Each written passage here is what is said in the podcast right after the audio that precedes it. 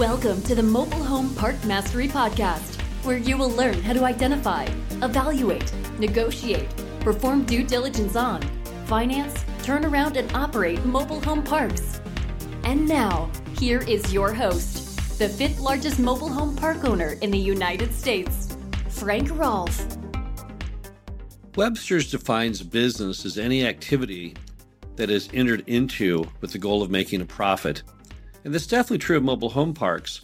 So, what can we learn about reading about business? How can we get into some of the great business theories? Well, in this, our first of a four part series on literary lessons learned, we're going to talk about some business books I've read, what I thought the big meaning was from those books.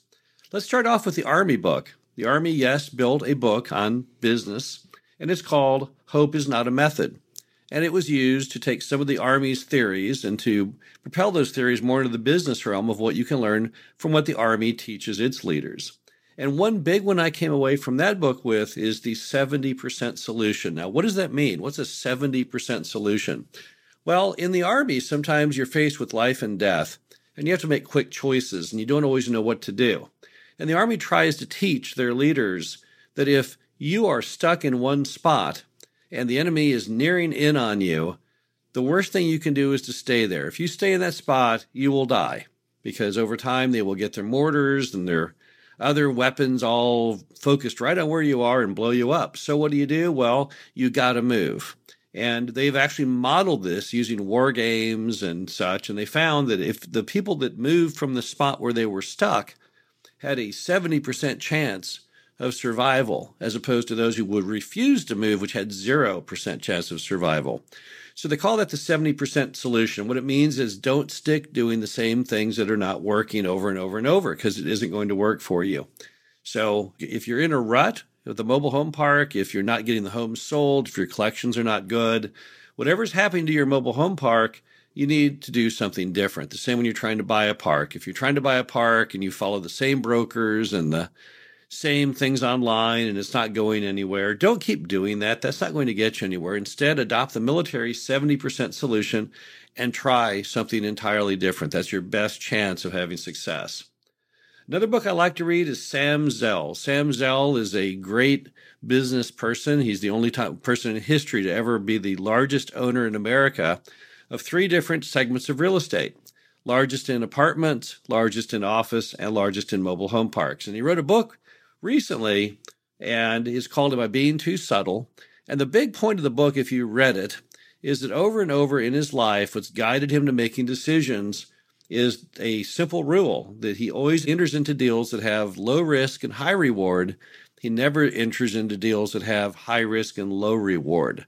And he looks at everything in that manner. So before he'll do something, he tries to weigh what the odds are of success and failure, and then additionally what he stands to win if he takes that gamble. So, what does it mean? Well, if you're looking at a mobile home park that has a high level of risk, let's just say it's got a packaging plant that's 50 years old or 60 years old, it could fail at any moment, and it might cost you hundreds of thousands of dollars to fix, and it only is a so so deal with so so returns, you wouldn't want to do that because your best case scenario is an average deal, but your worst case scenario is perhaps economic disaster. At the same time, if you had a different mobile home park that had very, very low risk and you had the ability to then push the rents up, let's say $50 over time to a more reasonable number, then you would do that deal because that deal offers very, very high levels of reward, very low levels of risk.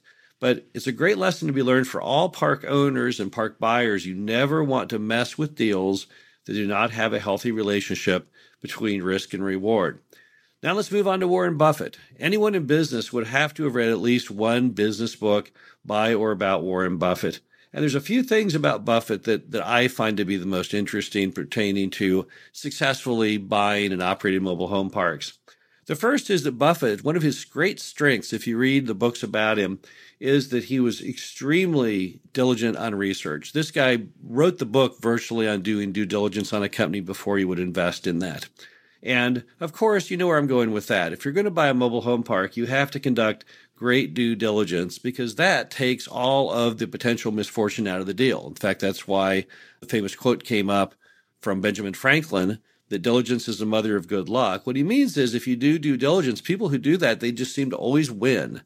So I think that Buffett is the king of diligence, at least in, in, in business as far as buying stocks. I think there's something to be learned from that because it was his diligence that really took him to the top. The next item from Buffett would be the concept of a moat. One thing that Buffett never really buys into are businesses that don't have a moat. Now you might say, well, what is a moat? Well, you, you know, there was a quote coined, I think, by Mark Cuban on Shark Tank. The first you have the uh, innovator and then you have the imitator. And the problem is if the imitator can produce the same product that you're producing at a much lower price because they don't have any of the learning curve in building the prototype, that's a sign of disaster. So Buffett always chooses businesses that it's really hard to get into, that are protected for some reason. Well, there's no business that has a bigger moat on it than mobile home parks. It has several different moats. One big moat it has is cities have not allowed you to build new mobile home parks in about half a century at this point. Another giant moat it has is the cost of moving the homes. It's about $5,000 to move a home from point A to point B. So as a result, the customers tend to stay where they are. Another issue is that some homes just can't be moved at all. Some of the older homes, pre HUD homes, which means homes built before 1976, and even homes from the 80s are simply too old to be moved. And that gives you very, very consistent revenues. Now, another interesting business book is that written about Apple and Steve Jobs. And I think the big thing from that book, and it's a gigantic book, it's that giant white book that you see at the bookstore that has no markings on the cover. And it's about a thousand pages long. I read the book from end to end, and the big thing I came away from is the very, very important issue of partnerships. That's what I read out of the book. Yes, Jobs did a lot of interesting things with technology. Clearly, he invented the iPhone and many other items. And the big key was the relationship in the early days between Steve Jobs and Wozniak, who was the engineer that he met at a, a circuit board fair somewhere on a weekend. And what was interesting was Jobs was a master marketer, but he was really wasn't that good with technology. He was never really the guy who developed the technology. He was more of the visionary of what the technology should be than the master salesman to sell it. The person who was really the person who could do the stuff was Wozniak. Now, Wozniak had an entirely different temperament than Jobs. Wozniak just liked to do his science stuff. He didn't like to have any arguments with people or problems, and he hated selling stuff, and he hated talking to people kind of in general.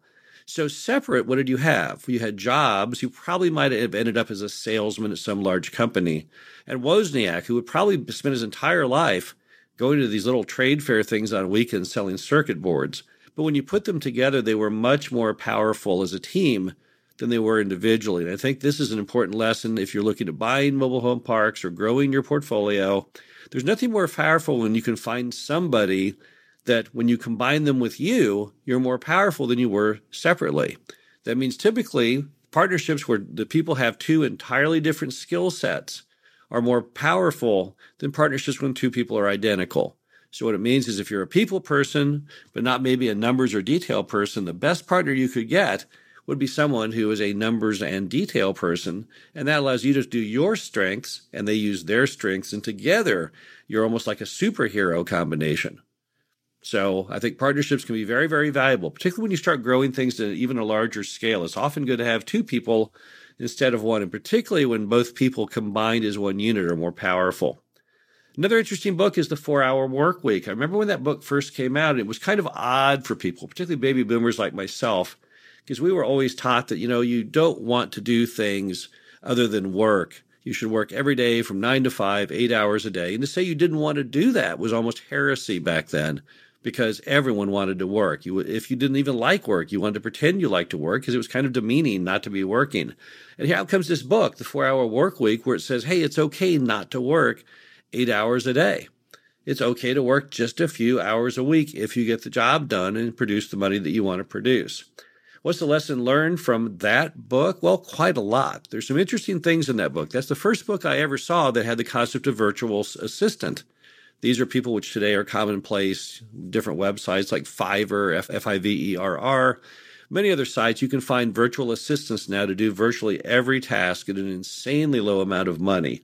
And even better, here in America, where we have so many labor laws today in litigation, it's always refreshing with virtual assistants that you don't have to mess with any of that. Typically, the person you're hiring, and it's just on a contract basis, is often not even in the US. It can be in many, many different countries across the globe.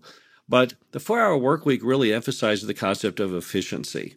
It also it emphasized the concept of using technology as part of your labor force. And so there really is quite a bit to learn from the book. Now, I don't know if you can buy mobile home parks utilizing a four hour work week. Perhaps you can.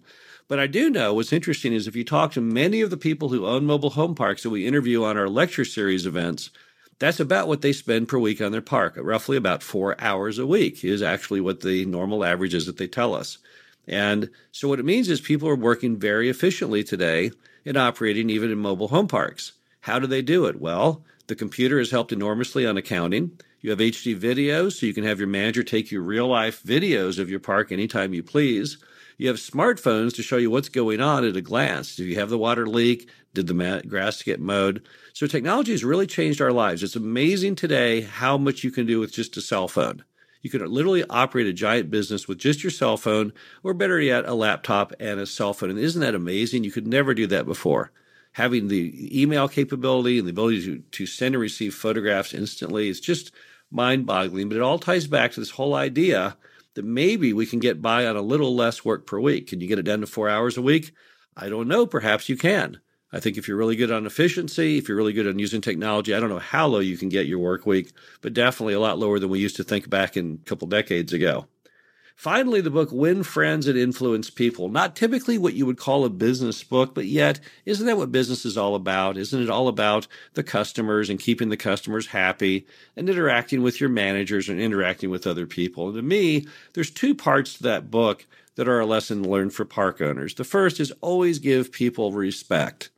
Over and over again in the book, if you see the reasons that people are unable to have friends or to sell. The problem is that they don't treat people properly. People like respect. There's no reason not to give it. Why would you not be respectful to people? Yet I see that so wrong in the workplace constantly, particularly in mobile home parks. You'll have the manager who acts very aloof and doesn't really talk to the customers, don't address their needs because for some bizarre reason they don't want to give them any respect. You'll see the owners that do the same with managers. They refuse to be respectful to the manager, the manager's time, there are all kinds of stories in our industry of owners who treat their managers terribly, refusing to even talk to them, take their calls, or return their calls with this feeling that they're superior to them, which is absolutely untrue. Of course, who's really the boss? The boss is really the customer out in the field. You definitely need to treat people with respect at all times. The other key to uh, what Dale Carnegie wrote in the book is the idea of being happy, being outgoing, being friendly, having a positive attitude. It's so important because you can approach life in two different ways. You can be very, very negative or very, very positive. And what they found is that people who are positive go so much farther because it's infectious. People like to be around positive people. They like to make loans on positive mobile home park owners. Managers like to work for positive owners who give them always a sense of uplifting feel. And of course, the customers also like that positive attitude.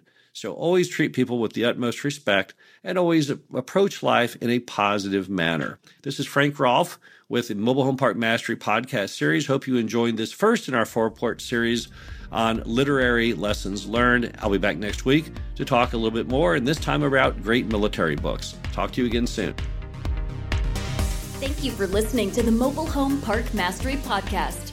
Be sure to visit us at mhpmastery.com to subscribe to the show read our show transcriptions, and access all of our great information on mobile home park investing.